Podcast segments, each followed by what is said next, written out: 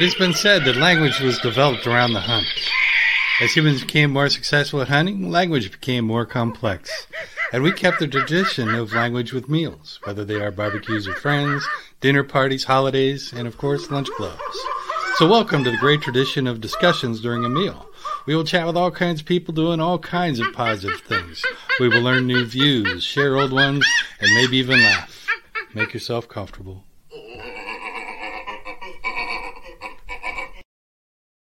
That sounds like Matt, that last little bit. Don't know where that came from, but it sure sounds like Matt, uh, that little laugh that he does. And and I've got both of those guys that are waiting for me to bring them on. So I'm going to do that now. And we'll bring the uh, guy who created the laugh, first of all. And uh, that that would be uh, Matt Shea. Matt, welcome to the show. Thank you, Kevin.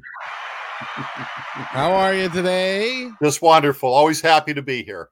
Um, we're always happy to have you here. And speaking of which, the guy who is, uh, yeah. By the way, you guys did a great job the other night, and uh, and Eric engineered the uh, the show on Monday and did and uh, hosted it and did a great job with you, and it worked out really well. So with that, it's uh, Eric Hall is with us. Howdy. Hi. Thank you very much. Good to be here. Good to see you guys. And Nice uh, weather all- today, Kevin. And also our friend uh, Kayla May, who is Hey. in terminal pregnancy, is might show up and say um, a word or two or or comment and and chime in because this this particular topic that we're going to talk about today. Well, I'm I'm going to let Eric take the lead on this one because uh, he brought it to the table, and I think it's a really really good topic to be uh, to be talking about today. Eric. Well, uh, homelessness is uh, an issue out there. And I will say, probably one of the most major issues that just about every large city is facing. And there's a lot of reasons to approach this because it's not just an indicator of one problem, it's an indicator of multiple problems. Uh, for instance, I'm just going to read uh, the causation of homelessness off of uh, homelessnessinamerica.org. And this is a terrific website because you can actually donate, you can register to vote, you can stay involved, you can uh, put in your name and address, and they'll send you organizations if if you want to spend some time, volunteer some time. They'll send you people in your area. It's a terrific uh, uh, website to understand what's going on. But here it is: uh, Why are people homeless? A lack of affordable housing and the limited scale of housing assistance programs have contributed to the current housing crisis and homelessness. Recently, foreclosures have also increased the number of people who experience homelessness. The National Low Income Housing Coalition estimates that the 2017 housing wage is 21 and 21 cents per hour, exceeding the $16.38 hourly wage earned by the average renter by almost $5 an hour. And it greatly exceeds and greatly exceeding wages earned by low income renter households. In fact, the hourly wage needed for renters hoping to afford a two bedroom rental home is $13.96 higher than the national minimum wage of 725. So Wow. there's a there's a long gap in the numbers. And we're not talking we're we're not talking about just uh you know the casual guy that uh, had too many drinks and, and couldn't make his rent, got behind, got behind, got behind, and all of a sudden he's out on the street. We're talking about families. In fact, there are housing and ur- urban developments point in time count. This is from 2016, and it's gotten worse since then. And we're waiting for the numbers to come out. And uh, we may even locate numbers before the end of the show today. But there, this has been uh, the numbers have increased since 2016. But HUD, Housing and Urban Development, their point in time count of 2016 found 549,928 individuals to be homeless on a single night in January 2016. And most of these homeless persons, 65% are individuals, while 35% of homeless persons are in family households, meaning that there's, you know, mother and daughter out there. That's another issue because quite a number of homeless people are uh, domesticated violence uh, victims where they have to just leave the house and they grab the kid on the way out. And thank God there's several programs out there, but not everybody knows about them. Not everybody can access them, and they end up on the streets. And they have a number of kids out there trying to go to as grade school, kindergarten, and they're living in cars and they're living in bushes and trying to portray as kids because we know how kids are. We were all kids once. If you're not wearing the cool shoes, you could get picked on. I oh, understand Oh, yeah. things are a little better these days, but it can still happen. Now, the number of families experiencing homelessness has increased significantly from the past years. For example, in 2013, only 15% of homeless persons were in family household. 31% of all homeless people were youths under the age of 24. Close to 40,000 veterans were homeless on a single night in, t- in January 2016. 66% were residing in shelters or transitional housing programs, while 33% were without shelter. I would like I would like to throw a couple of numbers at you since I I look at numbers because Yeah. you know I I pay my bills in my family. If you are say you're as an example you're living in Oklahoma Mhm. or or or uh, Arkansas or Georgia or some of the places that don't have high rents and and like in Arkansas you can buy a very very nice house for about four hundred and fifty thousand dollars and it can be lakefront property with snakes and all that kind of stuff but in any event um, if you're making minimum wage at 725 an hour and those folks make minimum that is the national minimum wage and they haven't gone up from there. We live in a state that happens to uh, be a little bit more progressive than that thank goodness. But can you imagine working 40 hours a week 40 hours a week and grossing $1160 a month before taxes? Um that would take it down to somewhere in the neighborhood of a, uh, probably about a thousand dollars a month. Now even in a a rundown cheap um, apartment complex in, in those areas it would still be about $800 a month. I defy you to live on $200 a month to pay for food gas uh, uh, um, um, electric bill water sewer garbage all that stuff and have and not deficit spend. I don't know how you do it. Well, Anybody and then we see that that brings up the issue of economics behind homelessness because we're talking about how we structure our economy based on uh, labor and uh, economic demands, uh, supply chain, and who's buying what. The consumer, the consumer economy is partly responsible for our economic system right now. We we don't really.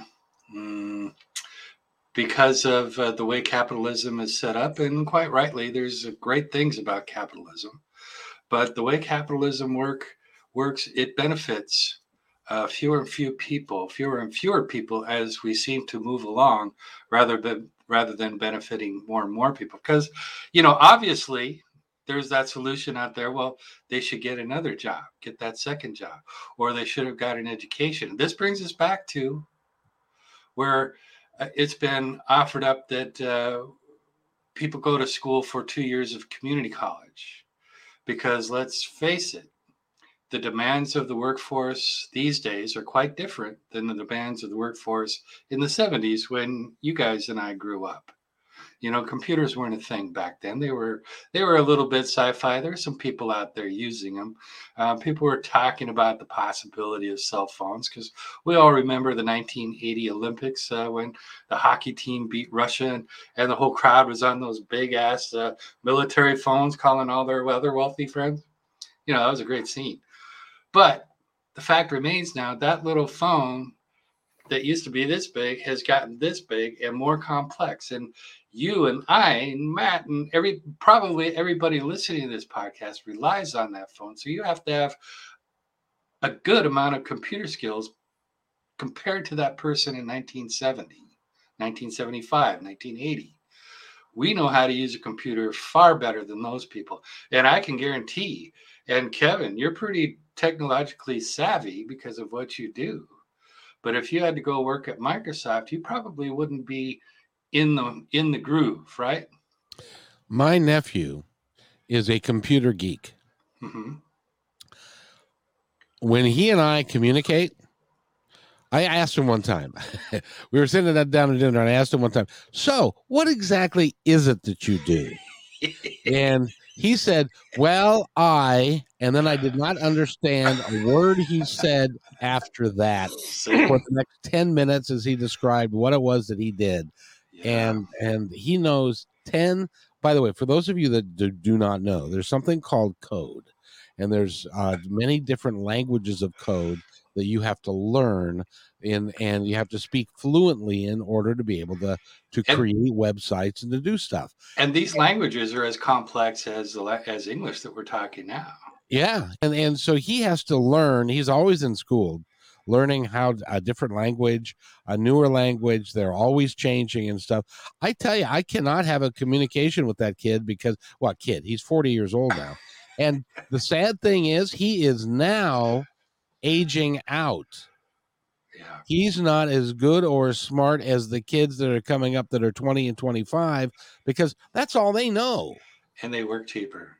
and and they work cheaper that's also true Yeah. um you know and he he does well but it's you know when we're talking about homelessness it is yes we have our our drug problems and stuff but a lot of it has to do with the educational system that we have and a lot of people that can't you know I- when i was a bus driver i used to somebody would would say um what time do we get to this stop and i said well you know i got schedules right back there and he said well and he would say well can't you just tell me the reason is he could not read the bus schedule yeah. Yeah. and if you can't read you can't work yeah. if you can't work you're you're homeless Well, If thank God that's just uh, thank God that's probably a low percentage of people out there, although they exist, and that's why we have programs. But there are so many people out there that are hanging that have general skills equal to you and I uh, out there that just cannot get work that will pay for housing, and working multiple jobs is an unrealistic demand. Kevin, I know you put in long days, and Matt, I know you put in long days because these are works of passion, right? You're passionate about what you want to do. But I know very few people that are looking for a job that are passionate about that job. And that changes your mindset. You know, they do sincerely want to put a, a roof over their head because I meet those people all the time that are on the street and they're just looking for an opportunity and they can't get them. And I know for a fact that we see these stories all the time. People that get a break from friends, people get a break from their workplaces. They're diligent and they pull themselves up by the work work uh, by the bootstraps and they get back into the grind. You know, but it's not because they're passionate about uh, washing dishes or or uh, waiting or or uh, cleaning up uh, uh, an office. You know, it's not that that uh, makes them passionate about the job. It's passion about keeping a roof over their head. now eric i've got a statistic that's going to surprise you Yes. and and by the way the reason that i disappeared is because apparently i'm not as computer literate as i'd like to think i am because i i killed myself Oh, Uh, according to uh, national statistics, there are 32 million adults in the United States of America who cannot read. 32 million that can't read. 32 million people in the United States cannot read. That just sounds impossible to me. Does it break down the demographics? Let me look and see. Because are it- these are these people that are um, immigrants that immigrant can't read English? Are they people that got through our school system and could, still can't read? Are they people that just stopped going to school and you know? I believe I, I would guess that it is people that uh, um, just did not. Well, I I lost that one too, but it would. But the, the headline was 32 million people, and and so and Matt, I really would like your opinion. You're awfully quiet over there. Well, I'm marveling at you too, and here's why. I worked inside a factory. You worked in and throughout the city. So on a daily basis, homeless to the left, homeless to the right, wishing them best as they come and go. I was kind of, you know, in a little spaceship out there. You guys are in the mainstream of where the homeless are. So you lived it on a daily basis, and you two are perfect for this theme. Well, why? Thank you, sir. So Well, are you though? Yeah. Because because Matt, you worked your you worked very hard in your life, and you were a teamster, and you drove truck, and and you did a lot. Which, by the way, um, we are down twenty thousand truck drivers Yes. In the in this country and that's why one of the reasons why we are having people are not there to get the groceries to the store to stock the shelves with it Well, I was a I was a mill operator and a warehouseman for my 32 years, and then when I retired, I fell back on my combination license and for kicks went around the country doing long haul, and I loved it. It was very hard for me to stop that. I I'm still licensed, so I could go anytime if I wanted to. But we have a little homeless story I'd like to share, and I spoke to Eric earlier about this.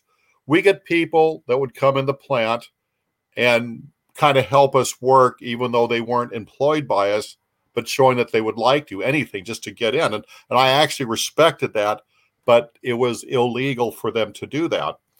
We had a guy who was hanging around and he got on company property and he was living out of his truck. So we kind of looked the other way. They hired him.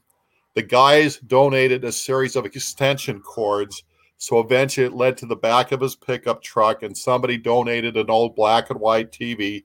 Somebody took a piece of wood and burned in it home sweet home and put it on his tailgate. It was kind of cute. But when they needed an extra hand, they'd knock on that truck, and within 20 minutes, he'd be on the floor ready to go and everything.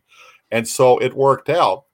The guy worked himself out of being homeless, and then he met a nice gal in the neighborhood they got married happily after ever after. The gal had a few daycares. They were suddenly making over 300,000 a year and they were on Northwest today. But homeless, living out of a truck, the guys helped out. He was Johnny on the spot whenever they needed somebody, he was there in moments. And we have a success story. It happened. Well as a matter of fact one of the reasons that we're talking about this today is that in the second hour we have a young lady by the name of gail uh, i believe it's martz and she is uh, she was homeless for a period of time and was really down on her luck had a had a wonderful idea took the idea made it a business and um, has made a, a great business out of it and has done very very well.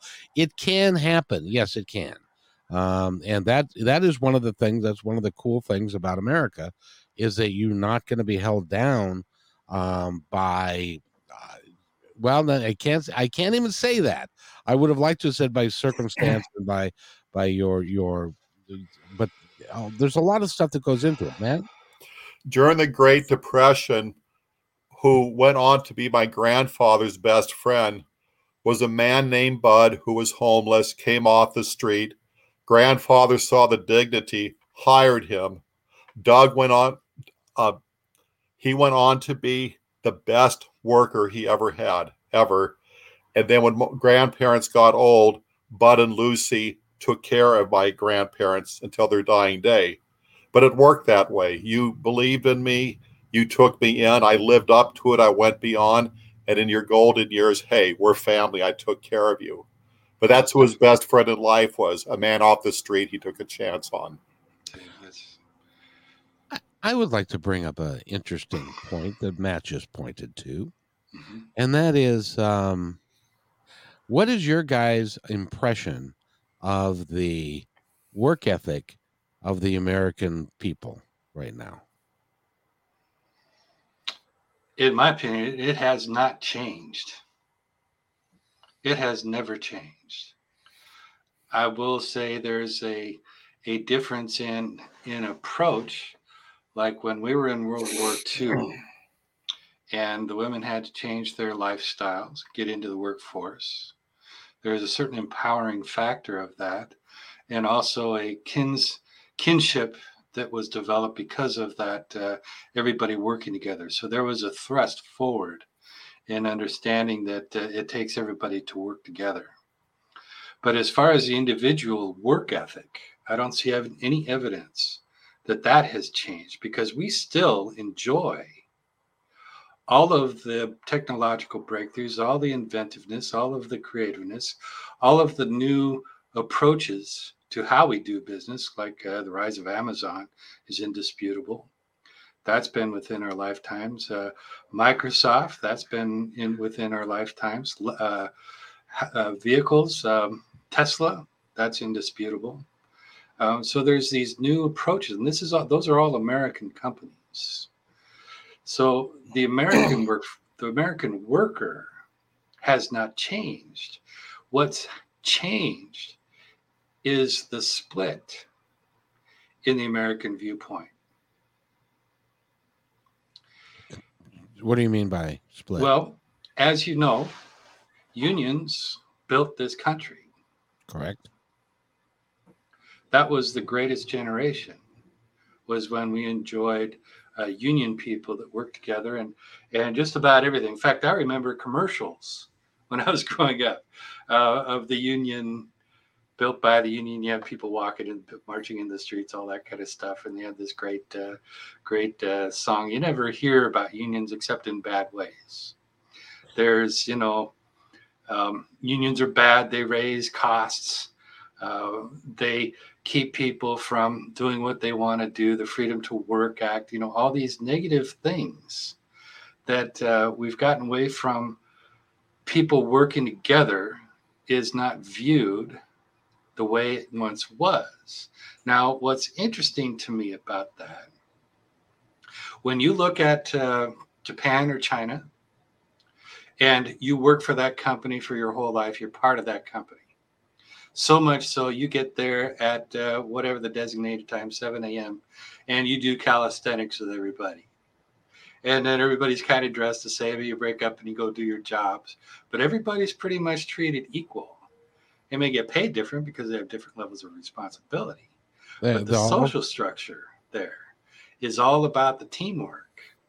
We are going to accomplish this in whatever period of time it is. The American workforce is facing political uh, opposition uh, politically. And that's harmed, in my opinion, that's harmed the workers' stance. Because as you know, the unions have been uh, pushed down for you know decades, and that's part of our uh, economic issue with homelessness. Matt, you and education. Yes, and I education. do. At the beginning of the show, Eric, we were talking about work and passion and how things have changed. Yeah. And it used to be when a person committed themselves, dedicated, they had the passion for what they were doing. Yeah. Now the passion is whatever's out there, I need a roof over my head. Yeah. It is obvious that our work ethic has greatly diminished as a country because many people find other ways to tap from the system instead of contributing to it and being more self sacrificing. A few generations ago, the unions and everything, those were people who bonded together to move forward. I would like to use the Empire State Building as an example. That was a project during the Depression. They ordered something like, was it 10 million bricks, something like that.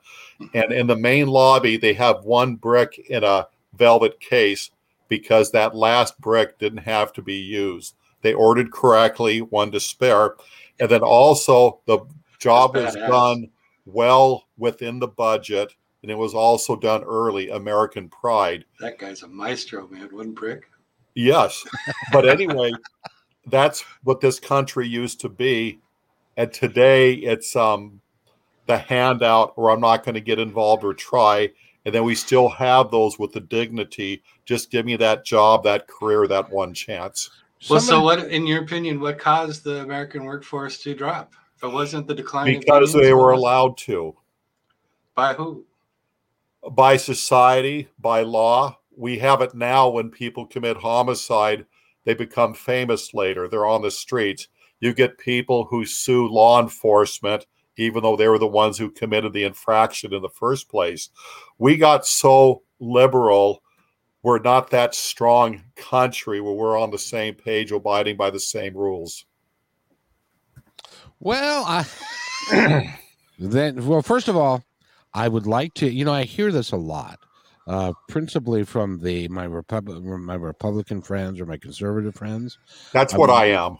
I know, but Yeah, I would love love for you to be able to tell me when you say that people are taking a handout and they're getting rich off of it, and so they don't have to work. and You're going to have to prove that because I don't believe that to be the case. I've worked with union workers, guys I worked with. No, After work, they would step outside and pretend to be the other half, the ones without. So they are greatly um, hurting. They're taking advantage of it. I've had neighbors living with mom and dad, and then that's what they did, and they would turn down job offers. And that's not everybody, that's not even half of it. But tragically, we have a percentage of that mix in our society because it's what Reagan said about he came up with the term truly needy. Truly needy, help each and every one of them. how, so how much? How much does someone make on welfare?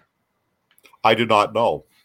Well, then before you start talking about stuff like that, you better find out. I'm gonna I'm gonna back Matt up a little bit with a different theme on this because we're talking about the about character, and character is definitely part of the workforce because I will support you in that.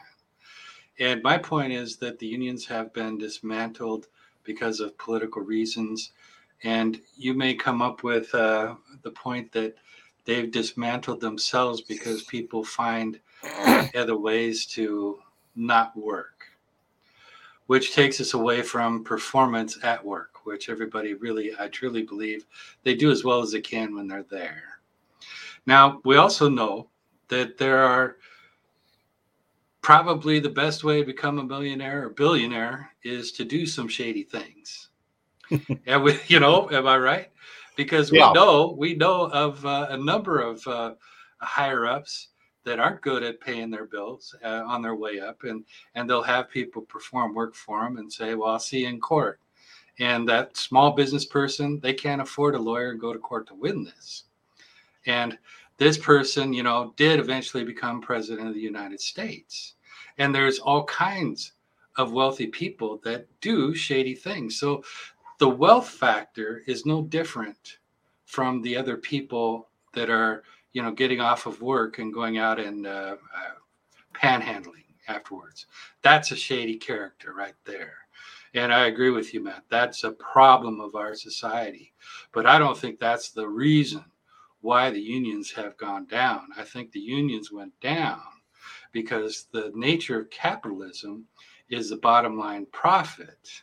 And to not to keep those profits up, you have to keep labor costs down because you're not talking about just you know the guy that owns the company sitting on his uh, sitting on his nice house driving a nice car.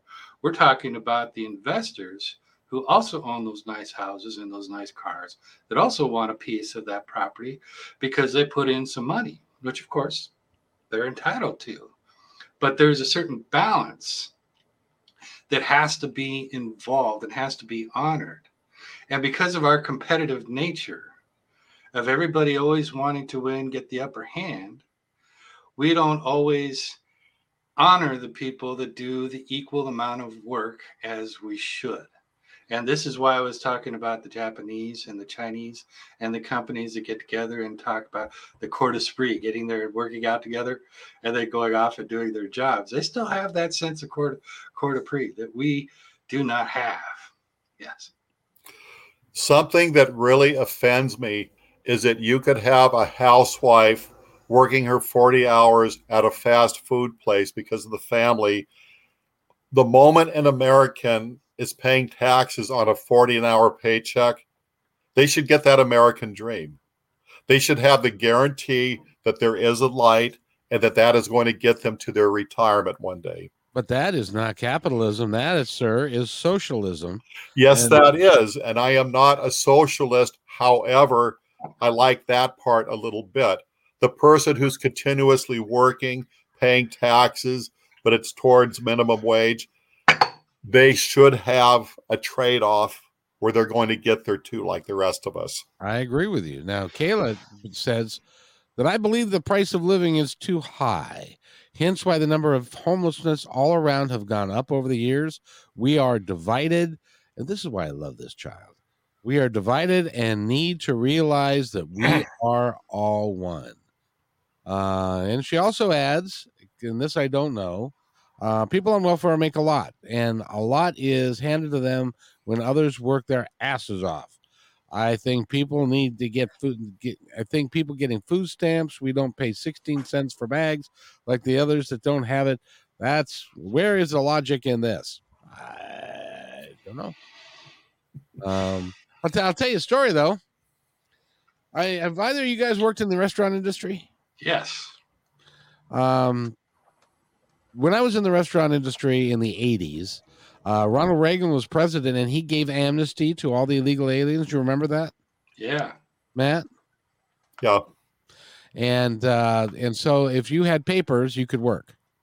Um, I was the uh, general manager of the uh, Garcias in Redmond, and we had what we called politely the Mexi- Mexican pipeline. We had we had guys in the kitchen that were Mexican nationals. I had a busboy who had been and was uh, when he was down in Mexico, the principal of an elementary school. He was a busboy here. He worked 80 hours a week, sent one paycheck home and for his family, and then uh, lived on the other paycheck. And uh, um, so when I I got transferred to Federal Way, and they had uh, white kids from the neighborhood washing dishes. Now, in a Mexican restaurant, I don't know if you've ever washed dishes in a Mexican restaurant, but I can't think of anything worse than that. It is gross, it is greasy, and it's a mess. I could not keep a, a white American kid employed as a dishwasher because they would leave in the middle of their shift. We I believe that. Here's the average the average person in Washington, Seattle area, gets five hundred and sixty nine dollars for a family of three to feed people for a month. That's welfare. And that that is if if there are people that and, and- I you can you can feed somebody, but you certainly can't live in a place for that. Five hundred sixty nine dollars for three people to food. Does Washington State have welfare?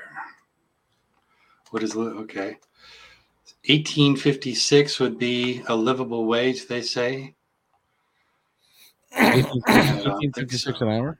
Yeah, I don't know what uh, for full time individuals. That doesn't include expenses for restaurants, entertainment, and vacations. That's that's just the minimum amount of money needed to live above the poverty threshold For one person is eighteen hundred, of eighteen dollars fifty six per hour. which you may which gives you. Let me do the math on that real quick. Um, the math on um, the math on that today is eighteen fifty six. This is actually a good exercise for us to do for our listeners. Yeah, Times forty. and I'm looking up how much. Uh, That's 742 a week times 4.5. That is $3,300 a month as a minimum that you need to, to, to make in order to. And that makes sense because you take 20% out yeah, times 0.80. Um, and that's that's 20 that's net of about $2,672. So you take out rent, which is um, an average of 15 or 1600 a month, and that gives you less than a thousand dollars to live on. Um, and that's that's if you're working 18, making 18 bucks an hour. There are a lot of people that are making 15, which is 700 and something a month or a week. I'm looking for the average uh, welfare check in Washington. I'm not quite coming up with anything. Yeah, well, you're doing that, and let me finish my story. And that well, that is that. Uh, so when I went to Federal Way, we developed a Mexican pipeline. The difference was, so I hired a guy, and he couldn't speak very very good English, but he was a work guy. So he, after one night, he called me, or he came over to me and said, "Senor, I would like to have my friend come work with me." And I said, "Great, I'll hire him. You, you're doing a really good job, and I'll hire him." So he, he brought his friend in. He trained him, and then uh, um, a week later, they came to me and said, "Senor, get rid of the white guy and pay us an extra dollar an hour, and the two of us will do the work of three. Oh my God. And I said, absolutely. You you you you got it, man. You and and then uh, two months later, the same guy came to me and and they did a fabulous job. The place was cleaner than it had ever been ever. They're And- people. And at one point in time on a Friday night, I saw the two of them in the dish. We call it the dish pit. Um, in the dish pit, everything was clean. All the dishes were done. Everything was stainless, was spotless, and they were leaning up, just having a conversation because they got ahead of the game. The two of them versus the three of them. I love it. See, that's good work ethic, man. And I then- love that. Yeah, and then a guy, and th- that same guy, two months later, came to me and he said, uh, uh, "Senor," I said, "Yes," and he said, "I have to go to Mexico for a couple of months. Here's my friend Jose. He'll take my job while I'm gone. I'll train him for nothing." And get him up to speed, and so that I can go to Mexico. So that's what he did. He trained the guy. He did just as good a job. He went to Mexico. He came back two months later, and they switched it out. They they they didn't even Work ethic. they had a they had a tremendous work ethic. They were appreciative of uh, of what they got, and uh, um, and and were willing to work for it. Um, That does that does make a difference. You know, we talked about that character that uh, runs through the whole stream. yes. Whether I you're like how they wealthy or of that no good white guy. Well, if I can say that. That well, the, the, Get the rid of the thing white was, guy. is the kid was was a high school junior or something, and he had never he they they he had never had to work. His parents had a nice house, and and this was he was working for Friday, Saturday night, spending money and stuff. And there were things that he just wasn't going to be willing to do because he'd never had to do it in his whole life. I washed it. I love washing dishes. I, it sounds weird, but and a buddy out of mine that I work with, both of us are white, by the way. We worked through high school, What? and yeah, What? we. I was white, but I was born a poor You, white. you kid. were white Oh. back then. Now you're Indian. Now, yeah, I was born a poor white kid, became an Indian later on in life, which is another. You story. advance. You want But, that's right. But I did find what is an average welfare check. Welfare payments vary by state, but the average family of four in the United States can receive as much as $900 per month. For a family single- of four. Yeah. A single person may receive as much as 200 per month. Now, obviously, it says it varies state by state. And I imagine now, and, Kay- and Kayla's right in in that in the state of Washington, because welfare isn't paid very much, they make up the difference via food stamps in some cases. So Yeah, people have enough. eat. $569. Yeah. So, Matt, go ahead. In college, I was dating this gorgeous thing who was definitely out of my league. I was from a different neighborhood. She was a freshman. When she caught on a course, I went to the wayside. But her family didn't like me. But at the time, I was holding three holding three jobs. I was working Pepsi Cola warehouse, a Dr. Pepper warehouse, and then I was a casual for North American Airlines. Her dad was a prominent dentist. He didn't like the stigma of me being from poor Beacon Hill and doing these labor jobs. And one day the family sat me down and they asked me, How come our sons won't work? And I said, You retired them when they were in high school. They all got cars. When they needed money, you would hand them a lot of nickel. This was a beautiful home. They have their own. This is a hotel. They don't have to go any further. What I'm hoping to achieve one day, they had it before they graduated from high school and they were never cut off. Well, that that is why your part of it. kids are not Ca- working. Kayla, I would love to see the um, the information that you've got. If you can find that article, find that information, and send it, please uh, put it in the private chat. Well, it's way more than six, so send it. Um, please look it up and send it. So, family of four that would still a family of four, even with nine hundred dollars, Let's say they they get nine hundred dollars a month. Yeah, That still is only eighteen hundred dollars a month that they have to live on a family of four. yeah, and, and pay for rent. And, and we started off talking about homelessness, and that that is a key indicator of why there is homelessness because people can afford to eat. You know, could you imagine? We live in America, the finest, in my opinion, one of the finest countries in the world, and there are 18 million people that are going hungry, and we're and there are people in our country that are, and maybe it's a fault of their own, could be, um, but they are having to make a decision as to whether to live in a place or eat. we shouldn't be in that position in this country. No, we shouldn't. And healthcare too. Uh, we haven't even talked about the cost of healthcare. Oh, you And healthcare- You're, you're healthcare done. is also another factor of homelessness. That's also a statistic in there, and that's what caused my homelessness was paying medical bills. Fortunately, that was only about six months, but nonetheless, you know that was one of the issues that I faced. And fortunately, I had a station wagon, so I could actually sleep in that. But that's an issue, and there's a statistic of people that cannot afford. They either have to choose food or choose uh, medicine. And a lot of these are seniors and vets. Kevin, Yes, sir. England, Kevin and Eric, England and Canada, their package covers all the medical. Your opinion on that package? I have not I have not had the opportunity to experience the Canadian system. I have talked to um, a number of people and I've talked to some folks in uh, England as well and they they think that we are some of the dumbest people on the planet because they can go have an operation and walk out and not owe anybody a dime. Now, yes, are their taxes high? Yes, they are. 50% almost.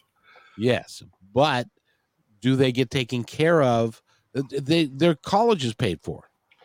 In, in in a lot of the systems, their college is paid for, their medical is paid for. Um, so those things in life, they consider it a they're a um, uh, right, not a privilege. Well, they're they're getting more money than we do. They get to keep more of their own money than we do because once we pay for medical, education, our housing, we're paying more out of our pockets than if we simply paid taxes because taxes of course work like uh, an insurance company the more people that you have paying into the system the lower the cost of that insurance premium is correct Correct. so if we had everybody in America contributing to a single payer system, however that's worked out, it would cost each person less, even though it's on the tax side. It's no longer on the our personal side. And here's the other point. During the greatest generation, a lot of those people were supplied health insurance through work. That was part of the expectation Right. you got health insurance through work. I remember that when that changed back in the 70s. And Matt, this might also be part of the decline of the workforce because it's so difficult to go to work and know that you're just going to struggle. Yes, I agree. You know, you're Where's just the going to get a low paying job. Yeah. You're going to get a low paying job. You're going to work uh, your ass off. You're not, you're still not going to be able to afford uh, uh, health insurance and all the food that you need. Um, so maybe there's a better way out because that person has to provide for the family. Myself, mother, I have a client, 200 least. I feel wrong. I have his family, two kids too. Do you have the statistics? You, you said people get a lot of money on welfare, Kayla. Do you have those uh, statistics somewhere? That'd be great if you could find those and send it because I only found that people were getting a certain amount. I think we had 900 average across the country. But if you've got other information, I'd sure like to see it. And Kay- Kayla does said for those that uh, maybe can't read it or are not, I I have food stamps for my two kids and myself living with my mother. If I add a new child, which she's going to, it will add up to another two hundred dollars at least. I feel it is wrong because an average single family with two kids and two adults can sp- spend three hundred or less on food a month. You're a really good shopper if you can do that. Um, I we used to spend a hundred dollars a week in the eighties, um, but but uh, Kayla Kayla's very inventive. And she's got a garden. Yeah. Bless her heart, she's got a garden, so she's able to do that. And that's probably the better way to be feeding yourself anyway, growing as much of your own food as you can. They suggest that to everybody these days. If you could grow whatever amount of food you can, do that. It's going to be healthier and better for the environment anyway. And there there is the other the other aspect of our society that uh, that a lot of people don't want to talk about when they talk about homelessness and and the tax base and where a lot of our money is going. And um, when we are spending more on the military than the next t- ten highest countries combined, um, that that tells us that we aren't we're not we're not we're we're working to keep our people and the world safe from somebody um, but we're not we're something. not helping somebody and something um, but we're not um, taking care of the basics and it's always been that way ever since world war ii because prior to world war ii and matt can tell you prior to world war ii the defense budget was very small and we only had going into world war ii we only had like 300000 soldiers totally.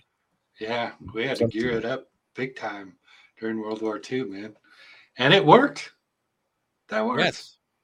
yeah that worked and it, it it grew and then and then coming out of world war ii we had uh, people that were um, working and the unions were stronger. The work uh, environment was a little bit better than it is today. And and then of course the unions got all fancy pants and decided to do some things that got them into trouble like jimmy hoffa and and some of those things that uh, thanks jimmy. We needed that. Yeah well there, there was a reason why he ended up in a in a concrete building somewhere no he ended up he ended i won't get into it but frank the irishman took credit that was his bodyguard Oh yeah, the bodyguard. What they did was he wouldn't go anywhere. You know that book called "I Heard You Paint Houses." No. That is mafia. Painting houses means a person's blood. You committed homicide in the building. Then they also say we also uh, rearrange furniture, meaning they dispose. They're talking code. His bodyguard was a big mafioso who was given the ultimatum to take him out and so they had it all arranged and it was done quietly. And then down the street was a crematorium waiting. And that's how they did it. And by the end of the day, he was there he snow. was. Yes. It was snow by the end of the day. Yes. That's poetic.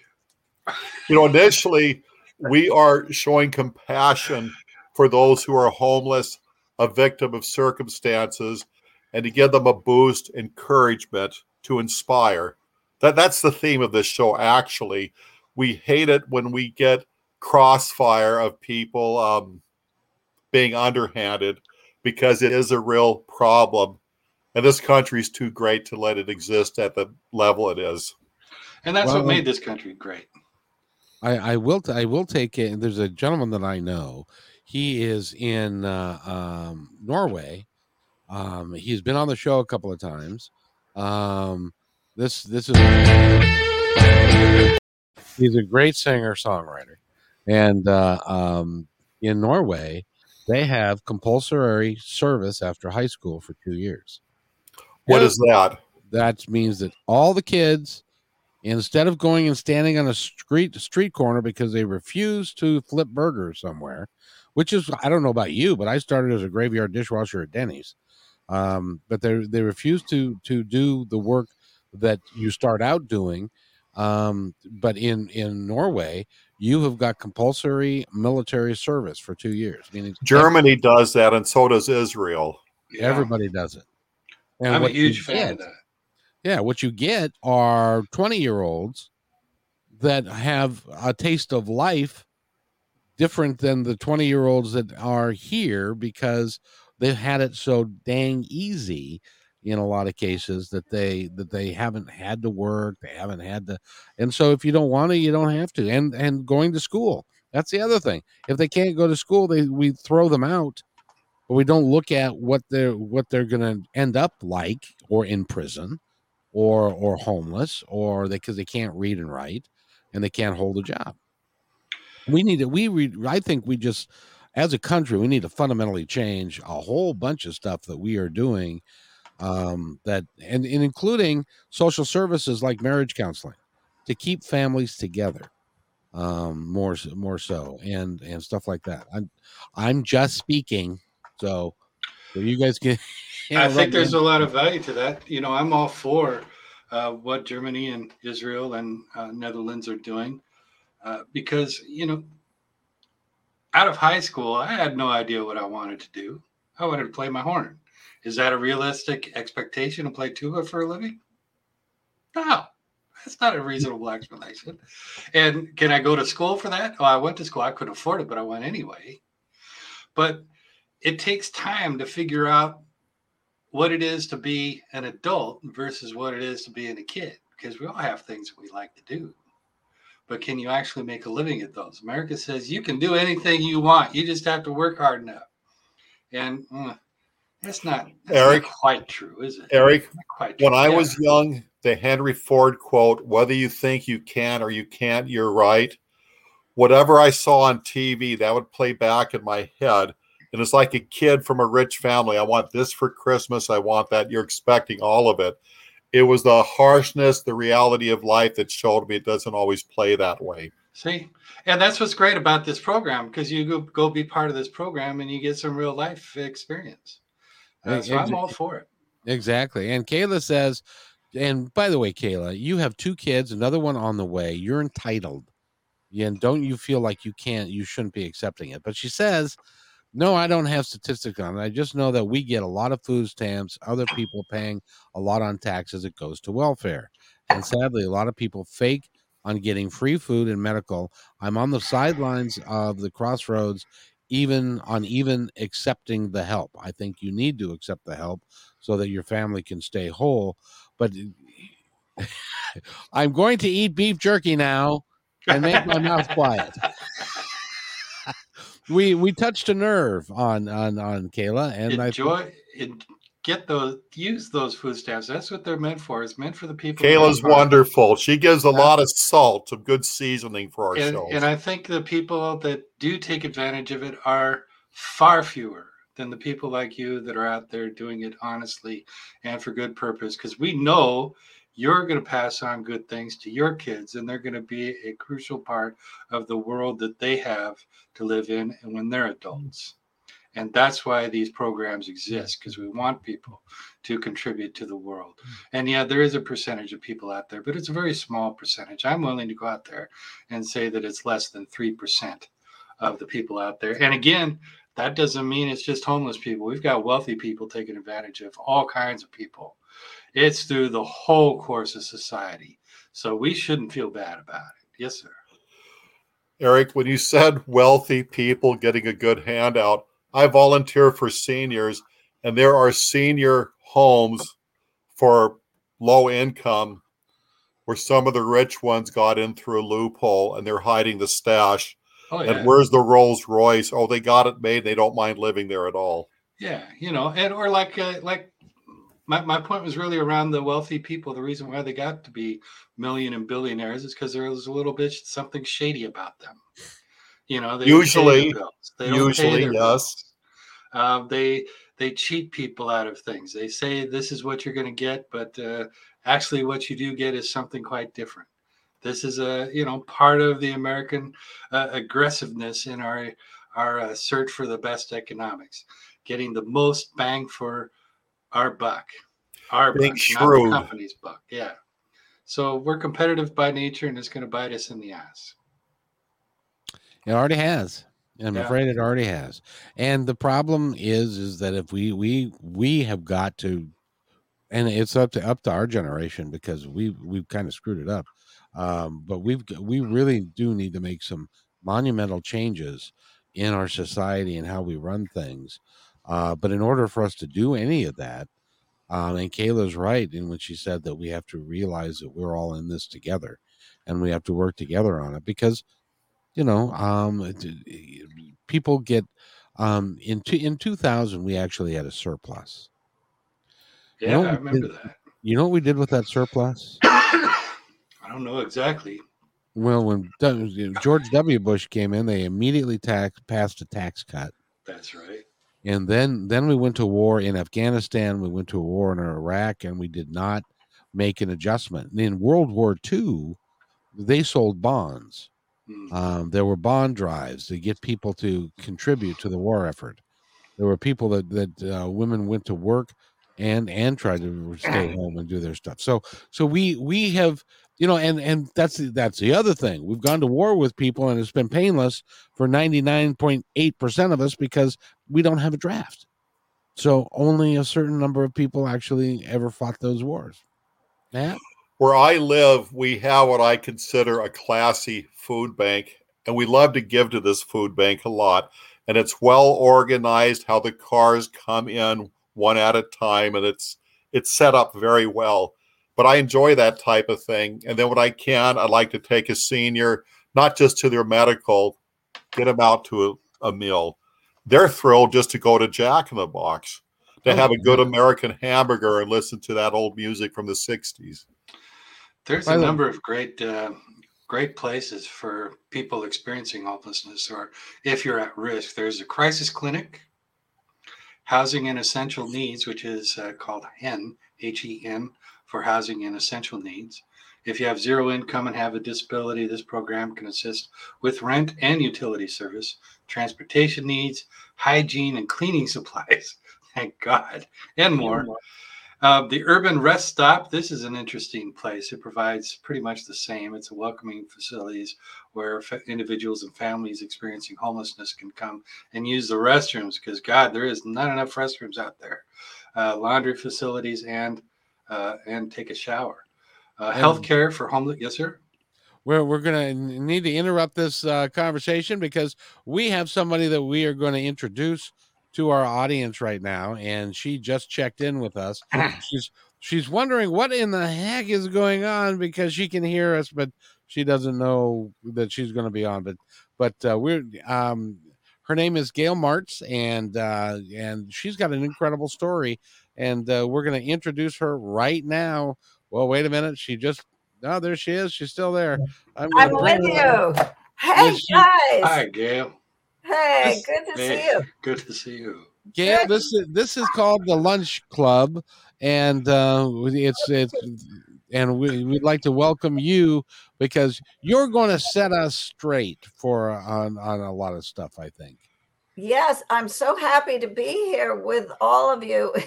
With the- I had like three other computers that weren't working properly, but I want to make sure that we're. Are you okay with everything now, or you need a little more light? No, you're good. Good, Okay. good. Okay, Nice well then mirror. let's let's stay let's stay together. And you have Eric and Matt and Kevin. Hi guys. Hello, Gail. Hello. How you doing? It's it's great to have you here. I'm excited that uh, you're here. Matt is my uh, um, is our resident author. He's written nine books, and uh, and Eric is um, the co-host of uh, of Positive Talk, and uh, um, and works greatly with us. And uh, so we're all here to bother you, and I hope you don't mind. But No, you're not bothering me. I think it's so good because we get to be together. We have a lot of things to be entertaining, to tell people about. And look at you in beautiful Seattle. That is gorgeous. It looks Well, just like that today. Yeah, I see those mountains. I see those. it does. It's, it's a gorgeous day. oh Anyway, yes. It's great Now, now. Gail, um, in I was reading your bio, and at one point in time, you were not doing particularly well, and we've been talking about homelessness for the last hour, and that kind of we did that uh, kind of with a purpose, to because we knew that you were coming on, and you've got a wonderful success story. But let's talk about the not so successful parts to begin with. I think it's it's very good that people can know that you can have no home, no money, no job, but you can rise above. And I think what it's important is to be able to inspire and motivate people because look at this time that we're in or we've been in for quite some time now. And and i keep reading all the stories seeing all the stories. You know i don't have to watch the news anymore because we know what's going on out there. But i did have no home. And i didn't have a money and i didn't have a job. How could i have any of those? I didn't have any of those things. So it was uh it was a tragedy that started and and then changed my life completely. But on the positive side, it changed my life to really do what I was meant to do in my life. So I think when we deal with positivity on how we look at things, you can be in a situation and then it's like, well, what can I do to make it better? What can I do that would really be something that could, in my philosophy, help the world to be a better place. So I was uh, grateful that I had a dog. Her name was Sherpa. And sure, but the dog, no, but really the dogs changed so many people's life. I happen to have one here, another in the other room. And and they just give you that unconditional love. And that was what I really needed then. And then I discovered that there was this huge void in the marketplace. So if you wanted to travel with your pet or have safety at home, which is very important now, I also want to get into that. But I began with the um, Sherpa bag, named after, of course, Sherpa the dog. and I went to uh, the airline industry, each airline individually, because they had a policy no pets on board. And I thought, well, that, that doesn't really make sense because the customers have pets. And, and if we could set up a way to change the policy, and, and that was what I set out to do was change the policy on board the major airlines. So, So- that was my first big uh, achievement, I would Mo- say. More than just pet, more than just uh, needed companion animals. Well, I think the companion animal is the most important thing you could have. I, I mean, I really feel that way for all ages because they give you that unconditional love. And, you know, they're always uh, supportive and just loving. So, So, but the like the disabled, what do they call those uh, people that all the, come the up- well, Service dogs. yeah, we have the service dogs. service dogs? and the service dogs eh, that's okay you know we can keep you know we help each other with words and sentences and like if one You're going to be busy with that. the other one can in for the other one you know just put the words in my mouth no but the service dogs i had done uh, after i came up with this great idea but then it was like okay i'm in new york city and uh, how, how am i going to let people know about this great idea? You know so i was in the best place that i could ever be was new york city at the time. And so uh, i did conferences. So the one that you're speaking about it was the delta society which changed to pet partners. And they are the ones uh, and and there's so many other ones now that really help people to know that there is a dog that can help you with your limitations of let's say people that uh, somebody who was next to me had um, had you know all different types of conditions and the dog alerts them to when they're going to have a seizure like an epileptic seizure the dog knows. I mean their senses. Go ahead. A friend of mine who had a service dog, she said, Watch. She laid down flat on the floor, and the dog took the pills out of her pen pocket and put it in her mouth. Oh, yeah.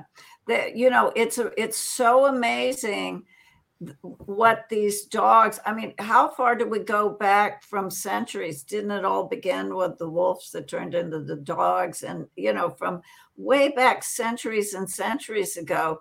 And in the 33 years that i've been uh, focused on what i've been doing with the the company it's more awareness more education more pets shows and more things that are out there so people can be aware that uh, okay if we have a dog uh, they've saved us from so many tragedies so many different things and then of course with the unconditional love they're loving by nature, yeah. Gayle, I got to ask you a question. okay Because in the first hour, we were talking a great deal about uh, people that are homeless and they don't have an education and they don't have any food and they don't have a place to be and and stuff. And you were all of those things. Yeah, where where was it? Where did you get the intestinal fortitude?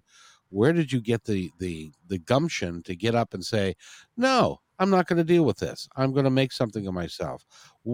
Give us some advice for some of our listeners who may be stuck in that place, how to get out of it.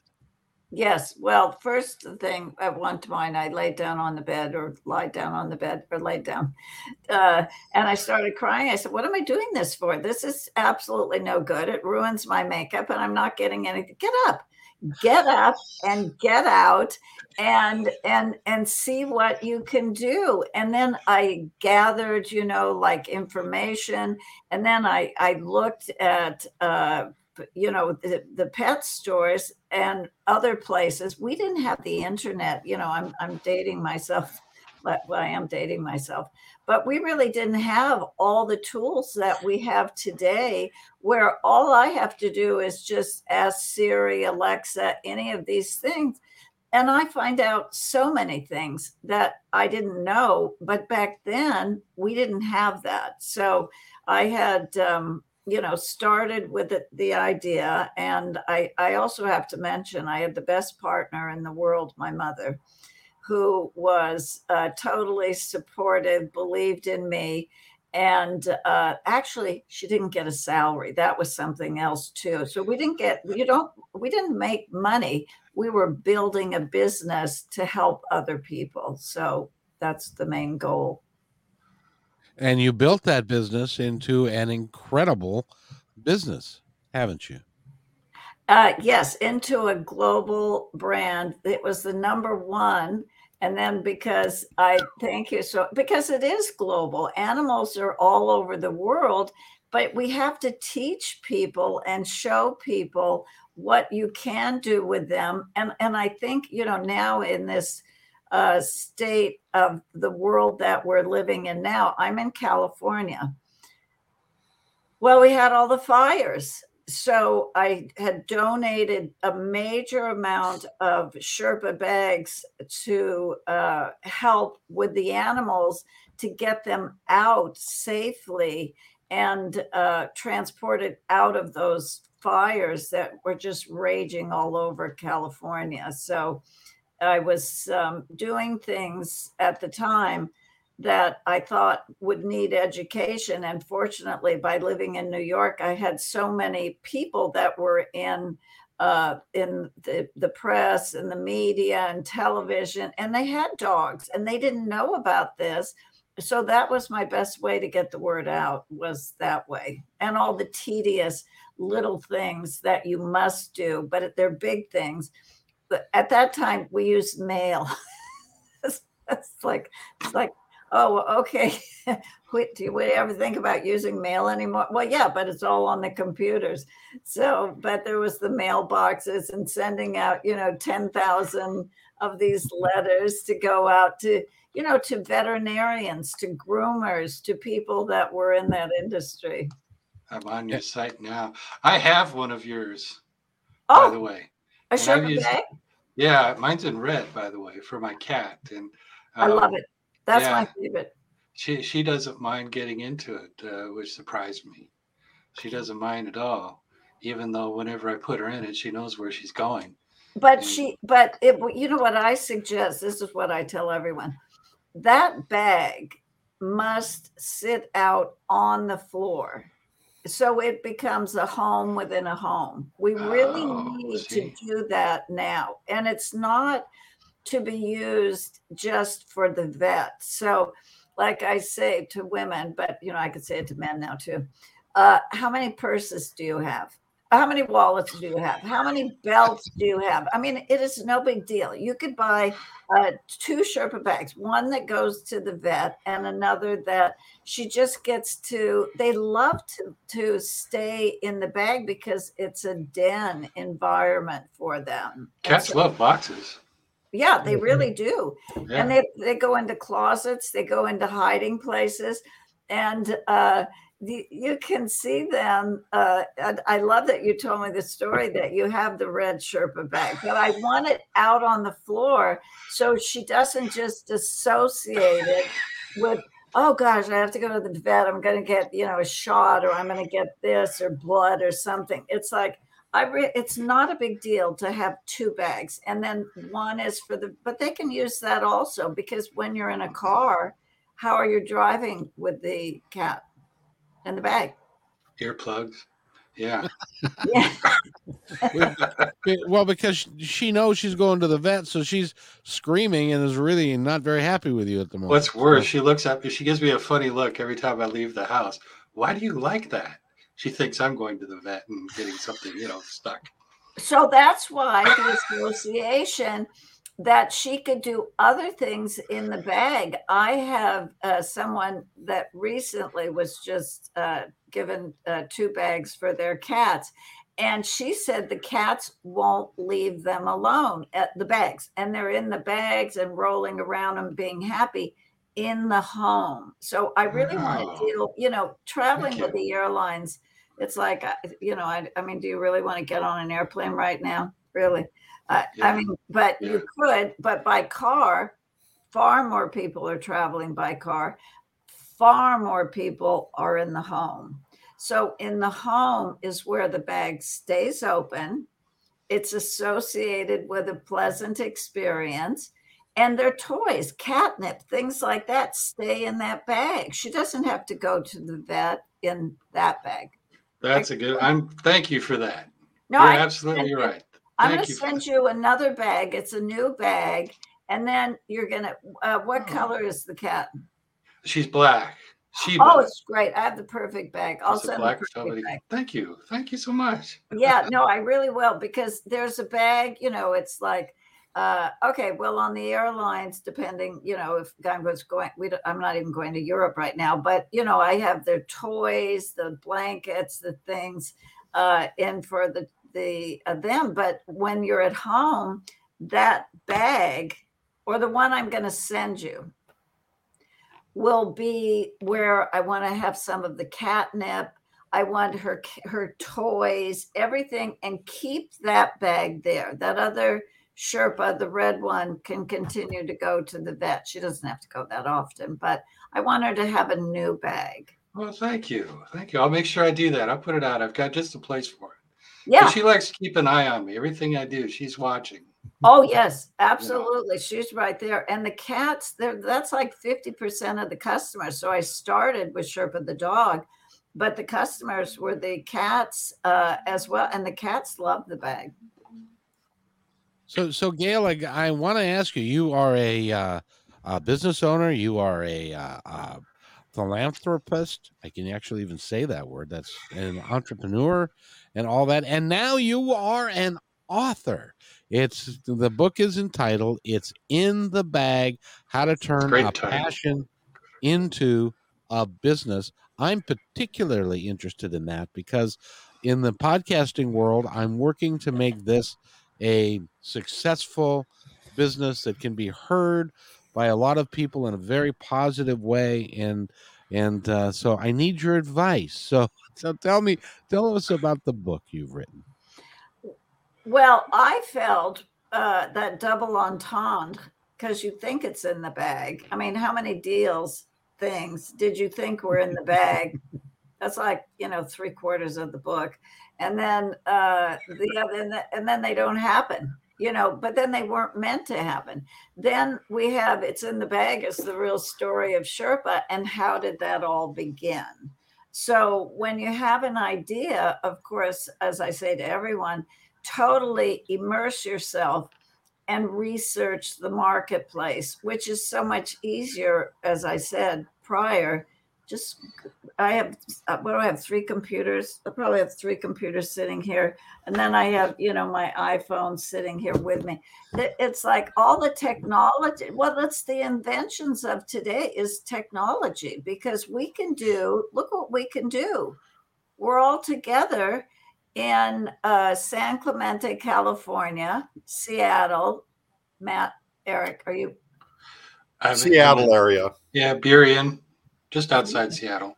It's beautiful there, and the leaves are changing, and it's very pretty. And we're having well, we were having big surf, but uh, but anyway, so it's it, it just is where you are. So you you research the market, find the void, and then if we can do something that helps to make a difference in others' life, I feel that's very important. So that was why I felt, you know, that unconditional loving dog they really want to be with you and people really want to be with their dog or cat. I don't we don't have to just say dog because half are cats. So but they you know they don't have to travel anywhere but that bag needs to be there. I want to talk about safety at home and what's going on in the world right now. And you know uh, it's it's where you have safety at home. So when i was living in new york we had 9-11 well what did i do? Oh, i'm on the 20th wow. floor.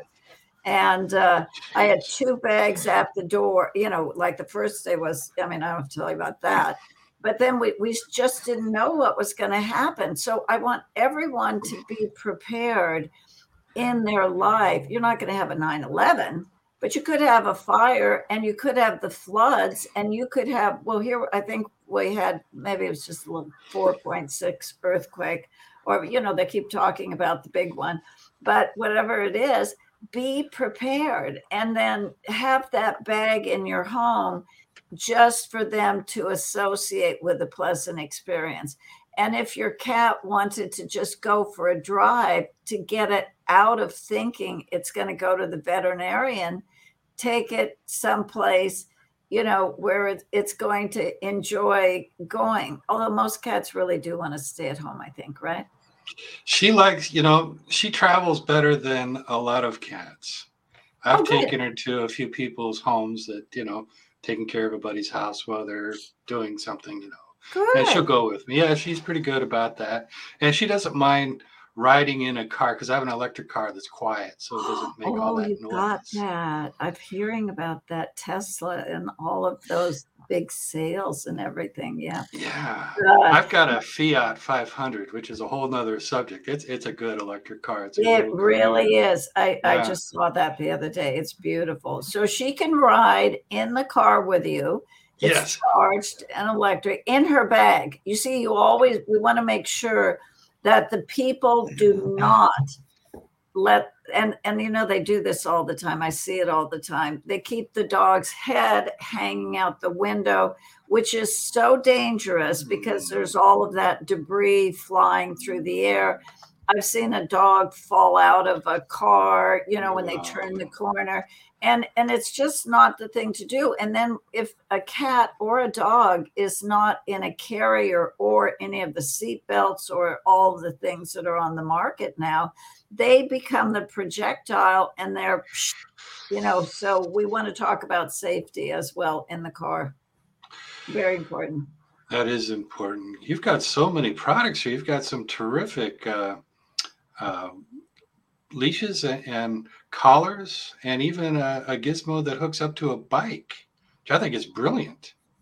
So a dog can run next to the bicycle that's uh, going for a ride. I had one of those. Did and, you? Yeah. Oh, yeah. My I had a uh, um, um, Australian Shepherd Labrador mixed. He loved. He loved to go for a bike ride, and he would just run alongside, and and he yeah. he, he was awesome. It was just awesome. I've, I've got to ask this question, Gayle. Do you have any that are somewhat like a backpack? We see people with them with children. Do you have a backpack concept where a person can walk around town and they have their their pet back there? Mm-hmm. Actually, I I did have. There's other people that do the manufacturing that also have a backpack because the backpack was really the backpack that I had designed was the most versatile because it was a backpack, a shoulder bag, a handbag. And then I, you know, every product I do, you know, I say it's a purse for your pet or it's i mean for women you know it's like a it's an easy thing to do for men it's just uh it's a smart looking bag and it gives them all the ventilation and the safety and everything that they need to be comfortable and safe Right. It's good stuff. It's very good stuff because I I've told my cat as she's trying to you know hold on to my leg as I head out the door. If you want to go, I'll take you. You know, we'll sit down at the restaurant, enjoy the view. But somehow I think some point when I walk into that restaurant, she's not going to be as happy with me as when we leave the house. Well, you never know. You know, it's like I have the little. Where, where did she go? Oh, I have to show you. You know, I can't help myself. Excuse me. We want to see. I would. lo- I would love to see uh, cats. Oh, look at that. Okay, this now wherever I am, Yeah. Coco is. Let me see. I think I should be right here. Wherever I am, Coco. Coco is. And so uh, I have a little bed here. If I'm in the other room, she is with me every second of the day. So she can say hello. Uh, Hello. is she named after Coco Chanel? No, no. I No, spelled it it. the hair. No. No, I spelled it K O, capital K O, because I have Cartu, uh, who's 15 now and is, uh, I think she's taking a nap in the closet. She said, I'm, you know, I've done so many interviews. I'm really not. I'm really not interested. And then Coco was saying, you know, maybe she would put on her Halloween costume, but then we thought, no, let's just stick with business now. So that that dog, if you were to suddenly uh, go someplace without your without Coco, that you wouldn't know what to do. I, I, I will not do that because I she has become a part of me. She is a part of me, and so here she is. So, but I'm going to put her back on her. Just she, she's right here, right beside this desk. Uh, no, I we are totally connected. Uh, she's a part of me, and they become a part of you, and so what can we do to make their life better? And i have to you know when when i got her when she was five months mm, no no she wasn't she was maybe 10 weeks old. But you know to teach them not to bark not to chew and destroy the wood or the shoes or the i mean a dog is a cat isn't going to do that because you have don't you have the cat trees or any of those toys and things right Oh yeah. Yeah. Oh yeah. I got a nice yeah, cat tree. nice. I mean, there's so many things that are wonderful, and if if you don't know what it is, just check online. It'll be something that you have to have. There's no shortage of that. No, I- yeah. not anymore. What is what is the pet industry? It's over a billion dollars a year now, isn't it? Oh yes. Oh, it's it's huge. Now during this uh, pandemic of everything that everybody's been going through, it became more important, and more dogs were adopted. All of the shelters were cleaned out. People finally got to be, you know, life changed. So we take, let's take the positive again. Life changed for the better for so many people. And so then, and animals, because the animals, then the shelters emptied out and the animals were able to have a home. And then the, the, the workplace environment changed as well all over where people could work remotely. And you and you saw like let's just say on the tv shows they did the tv shows when they couldn't get to the studio it was all on zoom. So with technology uh, the technology we have you can do so many things. And and uh, as a matter of fact, we have a uh, another radio show that we're doing after this on KKNW 1150 AM, and I'm doing it from my home in SeaTac. He's doing it from his home in Burien, and um, it sounds just like we're there. exactly which it's it's really the perfect you know it's like i'm i would have been over in a more professional room but i have offices all over the place that, that i can Mm. work from and i think our connection is good if it's okay with you Oh, it's This is perfect. terrific. oh okay This that's terrific. great i mean just to see where you're sitting and the wallpaper behind you and the street No, that's my house. I'm I'm finicky. I get tired of furniture real quick, so I can erase this and just put in what I want. If I want a sofa, I can just paint a sofa. When I get tired of that, I can do a Louis Fourteenth. You know, I'm, I'm love it yeah I'm i really fin- love that we, we can keep changing yeah. I'm on your website, Gayle Martz. Looks like you worked with TWA, so that's how you got the idea for the for the air. Well, I did. Uh, yes, when I was 20 years old, I had wanderlust, and the best way for me to travel was to. Uh, well, I was uh, hired by TWA, Trans World Airlines. That you know, it's a thing of the past. But at that time, it was fabulous because then I lived in New York and I could fly to Paris and fly to the all the fashion capitals of Hmm. Europe. It was exciting, very exciting. I'm looking. You're at that TWA Hotel Lounge. That is uh, Oh, incredible piece of they- architecture. They changed. Okay, so that was our terminal from well when I began, but you know, way before when it started. It was a beautiful terminal. But then it was turned into a hotel, which is great because you're right there and you want to catch a flight, you're right at the terminal. It's so much easier. It's a lovely hotel. I hope they kept it the same. I mean, as much as it could. That is Yeah. gorgeous. No, it really, it really was a wonderful. Well, we had uh, a big celebration, so there were so many people, and then we, I think we had three days that we were all together, and it was just fabulous because you might not have seen these people for the period of time, and then all of a sudden there you are together, and and and I think flight attendants when we talk about a smile and a personality and positive i uh, you know it's a good group of women and and they're business women as well so whatever they've chosen to do That's some good customer service. I love your book covers. oh It's the in the cat bag. and the dog The- Yeah, that's a beautiful tale. And no pets left behind.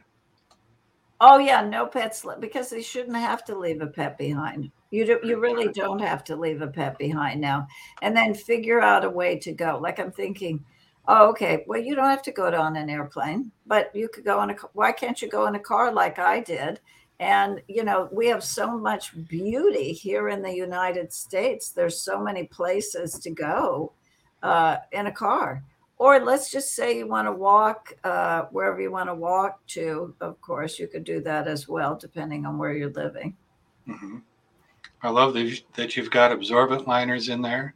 A health certificate. That's a good idea. I never would have thought of that. Now, people must know that. That's so important because I was just reading something that I had to, cor- I'm going to correct with that person.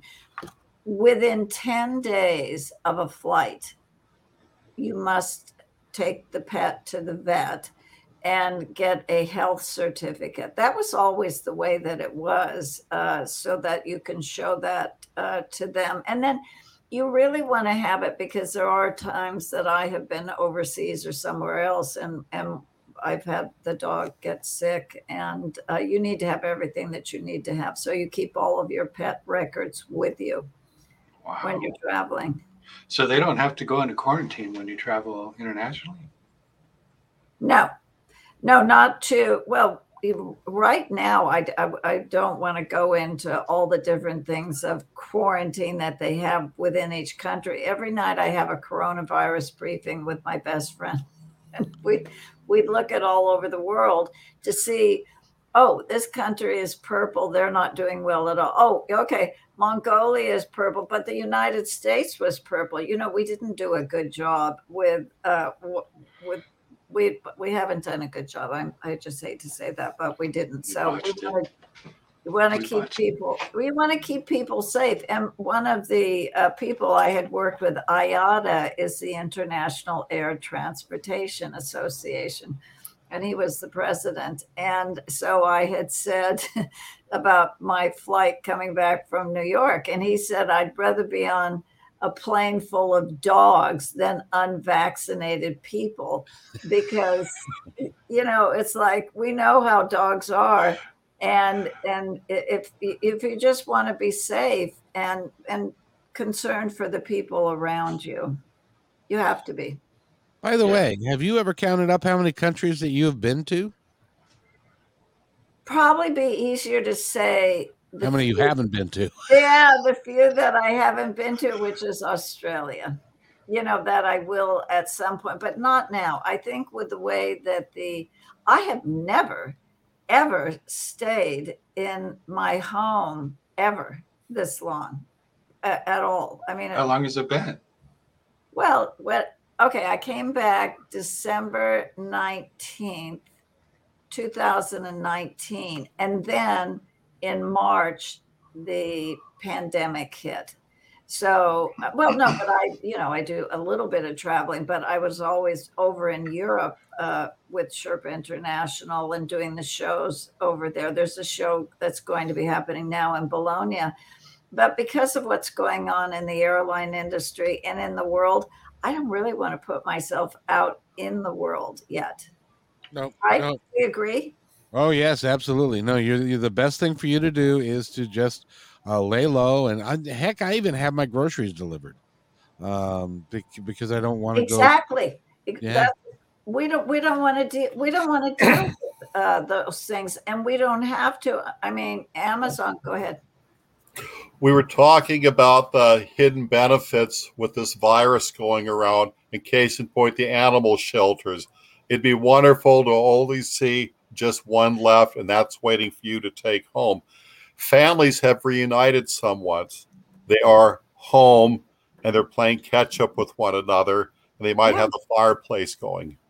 yeah it's really i mean i think there's been i mean when we look at the people that uh 700,000 that left uh for another place uh you know i mean it's unfortunate those those are the uh things that are not uh we have to learn from everything you know because we're learning all new ways to deal with things now. And then what do you do when you don't know what you're going to do? You know what do you do? And so and and it did bring so many people closer. And then as you said with the animals it's like if how how grateful and thankful to be able to have the animals in the home I watch my share of religious talk shows, and they're talking about the crises we are having of people who are now more than ever depressed and lonely because they're not out in the circulation. You have a good remedy there, Gayle. get a dog get a cat Or a cat, yes. No, get a dog, get a cat, because really it's like it's a being.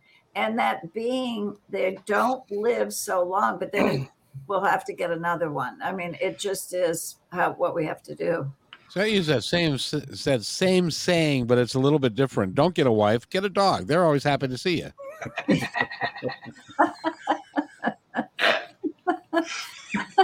Well, do whatever you like to do. You can have both too. But no, but they always are. You know, it really, there's not a time that they are not happy to see you. Exactly. And a cat Unconditional. uh, totally all the time. So there's only one bad thing uh, is that dogs don't live long enough, and we know that. So, but That I'm, is so I'm working on uh, those things. So we'll hope to increase the length of the longevity. Good for you. That that is something that I believe everybody can buy into. Yeah, increase the lifespan of our friends because I put a couple of I've lost a couple of them and it is heartbreaking when you lose. devastatingly. It is devastatingly. It's a member Yeah. of the family. they they they are a part of the family and so what i say to people as well because you know you can go on to that oh god you know this this nightmare because it's so horrible but then you have to switch it to the gratitude and all of the moments and the things that you shared with that four-legged companion that were just really life changing and wonderful and and beneficial to your life and to their life so there's always another one waiting for you I've got to ask, with all of your markets, I mean, you named um, you named a couple of European countries, and of course, I assume you're in Canada and Mexico.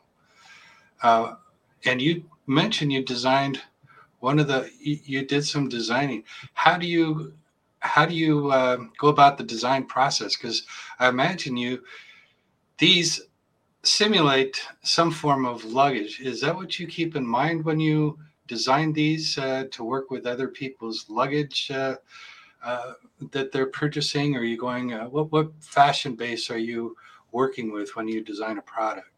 Well, I always stayed when I did do that part. I always, because I was in Paris and Milan and, uh, you know, the fashion capitals and then seeing what was happening in fashion. And it's not to copy, it's to do something your own way, but make it better.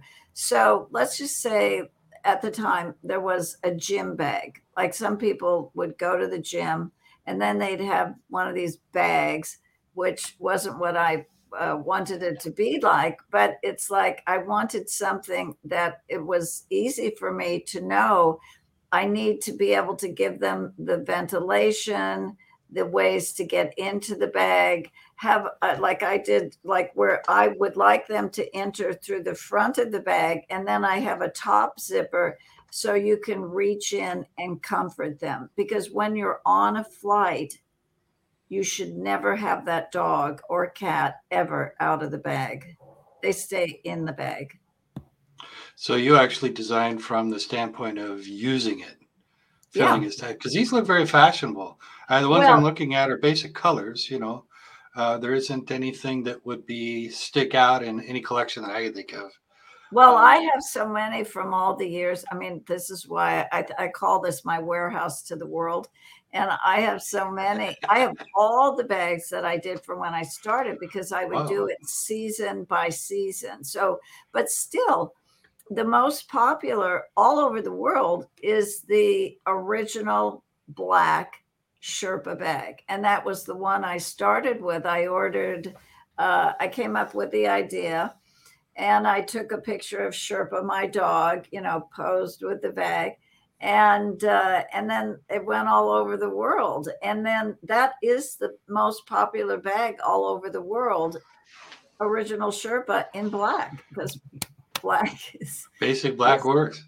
yeah, it really does. But I had collections uh, where I, I had the, uh, you know, the every every collection, depending on what the fashion was, what the fabric was, what the prints were. But I stayed with the construction. You know, I later I made. I think I made the bag that I felt was perfect was the Legacy Pet Carrier, the Sherpa. I'm sending it to you. Uh, so the no, because it was perfect because you need to have all the ventilation, then you have to have the pockets, and you don't really ever have to announce that you have a pet in the bag. So I always like low profile bags. Ah.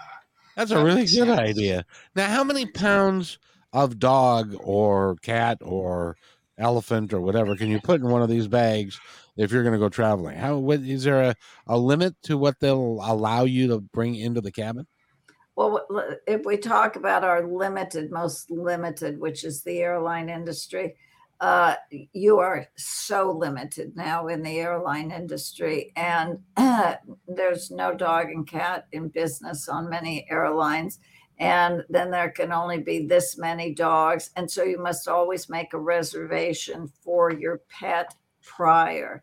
And then you will pay a fee so when I started, I wrote, uh, I had what was attached to each bag uh, travel tips from my perspective on traveling.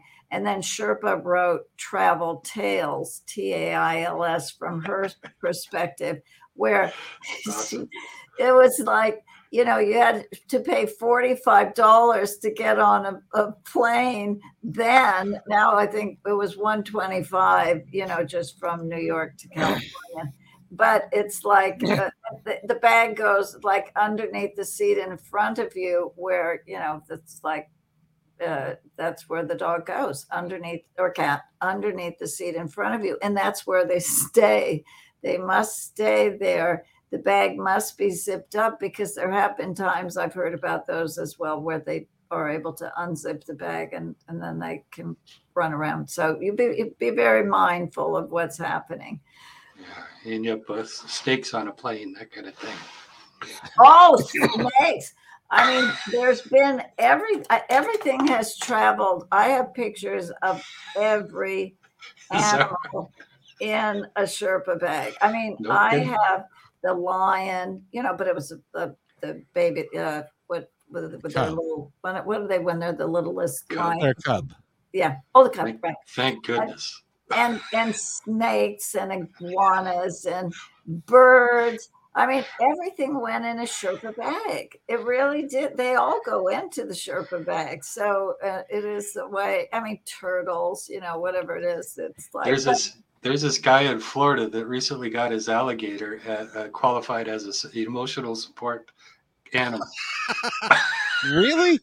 I, Yeah, something but- about personal space. He needs personal space, so he keeps an alligator with him. Well, but the thing is, you see, that emotional support animal was so abused, they completely it changed and stopped everything. You know, they had the horse, the pig, the every single thing. Oh, Yeah. the peacock. That was a Oh, great yeah. thing too. The I remember that. No, no, no. But they abused every single thing. So then the airlines totally cut back because, you know, why should we deal with the peacock, the pig, the horse, and this when The it doesn't alligator. work on a plane? It's not right. No, no, It's- I'm with it- you, man. Yeah, it's not right. Yeah. So, but the but so the emotional support has come and gone. It has not. You can't get on a plane and say it's emotional support because you don't get anything with that. You get nothing special. They can be emotionally supportive to you, but it's not going to change. You don't get a teddy bear anymore. Well, you can have it, but you can't get the anything at all regarding emotional support. There's nothing. Hmm. They're not recognized. Wow. it, it really changed so much and then you know it's like we have the people that really need the animals the service dogs and when people abuse something which is what they did and here we are now so what will happen next so we have to keep working with what you do which is great getting the word out motivating inspiring and entertaining people on how they can do things that can help to make the world a better place in in what you love to do. You know so mine is i, I love bags of course but i love the animals uh, so much. Well, we were looking at the bags on your website, and those things would be great just to put uh, clothes and stuff in. yeah that's what you can do you really can do that. I've already told i mean that website is so old. I mean it doesn't have like i haven't done like the things that i used to do because i had so many different collections always fashion forward uh, bags that were on the website. But i think mainly now it's i want to stay with the education the motivation and the book as you said. So it's in the bag. Had a purpose if it can inspire and motivate one person but i expect a lot more than that and and and show people that well if you do have no home and no money and no job as as my mother would say get off the pity pot. You know don't sit around get off that you know because it doesn't do you any good. And if you say you're working well everybody's working so what's new about that? So she was the best partner i, I could like your ever mom. had. I like your mom. Oh, you would love her. She was really great. And she was at every show with me, as was Sherpa the dog. And that's how it all began. So the shows in the US and then in Europe and everywhere. Gayle, how many people wanted to pose with Sherpa? Oh yeah, the, yes, uh, that that's that's really true. You know, because they want like it, let's just take the little Coco here. When they can hold the dog to their chest, it's the the warmth of the love that comes through to them. I was at the uh, my back doctor the other day, and then I was taken in to meet the president of the uh, spine and health center and uh, and she was French. So I have all my reports and things that are in French as well. And but I was taken into her and then uh, to show her Coco, but it was done nonchalantly. And then when she saw Coco, it was like, oh, and and then she held she held her, and you see it changes because there you have that feeling, and it just changes. It's like a fix you get a fix of love and that's what they give you That is, that is so true. I'm so happy that you're that you thought of the idea and then had the wherewithal. And, and thanks a lot to your mother uh, of making it all happen for you because you've you've you've had quite a life. It. It's. Do you ever look back and say, "Gee, I've had quite a life"? Well, uh, as we said last night, we've really lived life. You know, I think because when I started with the airlines at 20, you can't do things like that uh, with the airlines now as we did then. That was when the 747 had just come out. People were afraid of it. They didn't want to fly it. So you'd be on these 747s that were empty, and you'd go to wherever it was, if it was Saudi Arabia, or I had really very exciting life experiences that I learned so much from. Amazing. Didn't the 747 when it came out? I seem to remember that the flight attendant crew was like eight, something like that. And how many how many crew members were on a typical flight? No, I think you would have four t- because you had all the doors, so you had to have two people at each door. So we had the L one, L L one, R one. You know, so you had the lefts. I mean, because it all went by seniority. Now I was never senior, so no matter whatever would be happening at the time, let's say the terrorist attacks in Paris. Oh, okay. Well, then I could hold Paris because the senior people didn't want to go because the terrorists were attacking Paris at the time. So, whatever was happening, I didn't have the seniority ever uh, for different flights, but different things would happen. And uh, but the flight attendants, usually on a 747, oh, on most of the seats, you have two. So you'd have four in first class, and then you go to the business, and then C, D, and E zone. I mean, they were huge, but they had bigger planes. I mean, now they've got these these massive uh, planes that they're using but it's not the same. You don't have the same first class service. You don't have everything has changed. But I think the 747s were the first ones designed by computer solely. Well, I didn't know that. You mean, but, but the Boeing 747, right? Yeah. Yeah. All by computer. That was the first plane, commercial plane, fully and designed really by did computer. very well. I mean, Yeah. as you know, as as did all the other uh, different planes and helicopters and things that they fly now. Yeah. So uh, it's it's important. So flying. So let's start. Flying is number one, but it's the smallest amount of people and pets on planes. But yes, you can do that. Make a reservation. You pay the fee, and then the next thing is cars, which many people travel by car. And then the next is safety at home, which I recommend everybody has a Sherpa bag in their home.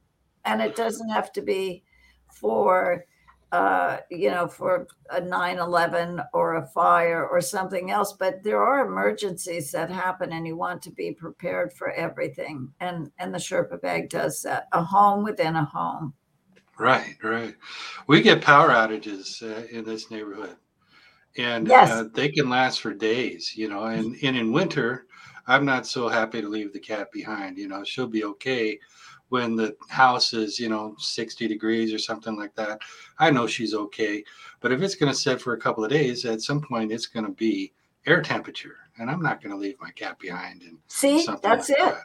Yeah. And you shouldn't. You don't have to do Mhm. that. So therefore, I felt, you know, with the P and then it's making more people aware that they do have the opportunity and the option to be able to uh, train, associate with a pleasant experience, you know, put the catnip and the nice toys in the bag rather than just taking the pet to the vet in the bag, because then that association becomes like, oh, I'm going to get those teeth pulled or these horrible, th- whatever they're going to do, it's going to hurt me. That goes with this bag. I don't want it like that. So you'll get a new bag.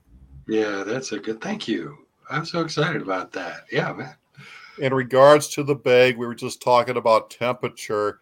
Do you have a form of insulation, say a blanket or something, where it's kind of warm in there for them? They like to have it around home. They get comfortable with it. They identify it with it when they're at a veterinarian's.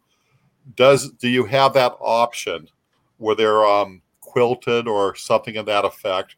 Well, I have the faux lambskin liner in the bag, but I always put uh, because you know I what is she's three pounds, and the bag is like you know you could be a twenty pound dog and get in this bag too, And actually, I have the cutest video of this little boy uh, who's two years old going in and crawling, crawling in the bed. I mean, this just really, I love showing that video. It makes me laugh so much because he was trying to show the dog what he was training the dog. A demonstration. Yeah, it was a it was a professional demonstration, and it really just makes me hysterical. I watch it, I show it to people. I said, "Okay, this is you know the uh, beginning steps on training uh, your pet with positive experiences," and he's calling out, he's yelling the dog's name, and he's doing all these things. It's really it, Oh, that's wonderful. I show to everyone. Plus, it makes me laugh and it makes me smile. And I think that's so important in life. Yes, do something positive. You know, Yes, do something. What I say, if you do what you love in the places you love, with the people and the pets that you love, that's my philosophy. It's working for you. You've done so many things. Uh, you started a wonderful business. Absolutely wonderful. You know, it, it's. Uh, I love seeing things that include your animals because we've talked about how important they are to us, and I, I love the fact uh, that you're involved in the positive nature of it, making sure that uh, animal shelters get taken care of. And you've written books about these. Yeah, so people learn because nobody even knew again when they, you know, like the internet or what you can do. So there's so many opportunities now to get the word out. And yes, a book is important. What's I next think- for you? Wh- But to answer Matt's Yeah. question, Very good. I'm, I'm going to get ahead of myself a little bit. We have seen the flotation devices for dogs, and Oh, often yeah. the family dog or cat gets to go on the family vote. Is there such a concept as a bag that would have enough flotation to it where they're going to be okay? Just a thought. No, no, it's eh, it, no, but it's a good thought that you should have. But I don't want you leaving that dog alone in a situation on a boat where I mean it's like a child. It it is Yes, child, you I- know. I understand.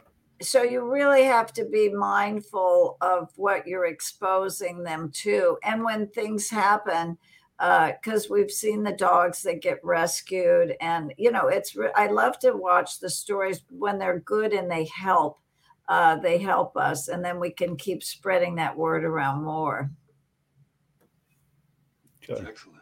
but there are boats i could look and see there's boats over there and uh, you know some of them will have dogs and some won't but they they will have a life preserver for the dog That's fun. That's no fun. no no you have to protect you pr- safety it's all about safety Sure. and then comfort and then style yeah, of course. Of course. I mean, look what's behind you. It's style. And you're in the streets of, I mean, I don't know why there's no cars going by you, Matt, on that. I do several shows, and one of them I'm called the man on the street, and this is the background I use for it. I usually have an ocean scene here, a Jacques Cousteau effect. oh, okay. No, but that it's really it's a beautiful street, but nobody's there. I think so. You know what time? It's great. You Haven't been hit by a car yet. what are those those that's you know you always see those scooters and the bikes and the things that people have that are very dangerous kevin came back to us okay kevin Welcome back, Kevin. Well, you know, it's kind of interesting. It's my show, and I have to listen to it now because I've lost, you know, like 10 minutes of it. My oh internet okay went down for some reason. I don't know why. Okay well well let's just hit your key points so it's in the bag is the book my name is Gayle Martz and i'm so grateful to have the opportunity to be able to speak with all of you really i This has been appreciate it. Gayle, I've got one last thing for you before we go, and that is I like to give my guests and our guests. And by the way, these two I picked up at a homeless shelter earlier today, so I'm doing my part of Yeah. trying. Yeah, so but- After after my oatmeal, I agreed to come. exactly. But uh, I want to give you the opportunity to talk to our audience, those that are listening now and those that are going to be listening later, to say anything you'd like to about how they can live their lives a little bit better. Well, I, I kind of said it a little bit, but I I do believe that you must do what you love. So when there's something that I missed that touches your- part there. Oh, oh, oh, maybe you did. Okay. I- feel that for me, and it should apply to people. I always ask them, they say they don't know what to do. I said, What do you love? What is the one thing that you would love to do? And what is stopping you from doing it? So do what you love. And then we have the places that you love. Look where you are. And uh, with the people and the pets that you love so I, I want to have people you and you don't have to have the education. I had uh, well i took many many courses. I had organizational consultants. I had people that i worked with but i had only gone to a city college and then i had done so many courses here in europe all over the place privately and with consultants so i could learn. But you just start where you start and believe in yourself. It is awesome having you here. I really have appreciated the time we spent together, gentlemen. do Thank you have you, anything Gayle. else you'd like to share with um, um with Gayle. Gayle before she goes? It's been a pleasure. Gayle Sheba thanks you too, Gayle. we take our pets for granted because it's like mom's unconditional love. They were always there, and then one day they are gone. You're gone. And you have really put a spotlight in a, you hit home with this one. Thank you. Thank you. Thank you, guys. Thank you so much for having me. It's a pleasure, and we'll stay connected and keep doing great things. I hope so, Gayle. Thank yes, you. ma'am. You're you're welcome back on this show anytime you'd like. Okay, stay safe, stay healthy. And too. you wait right here, I've got to do this, and then we'll be right back, and then we'll close the show.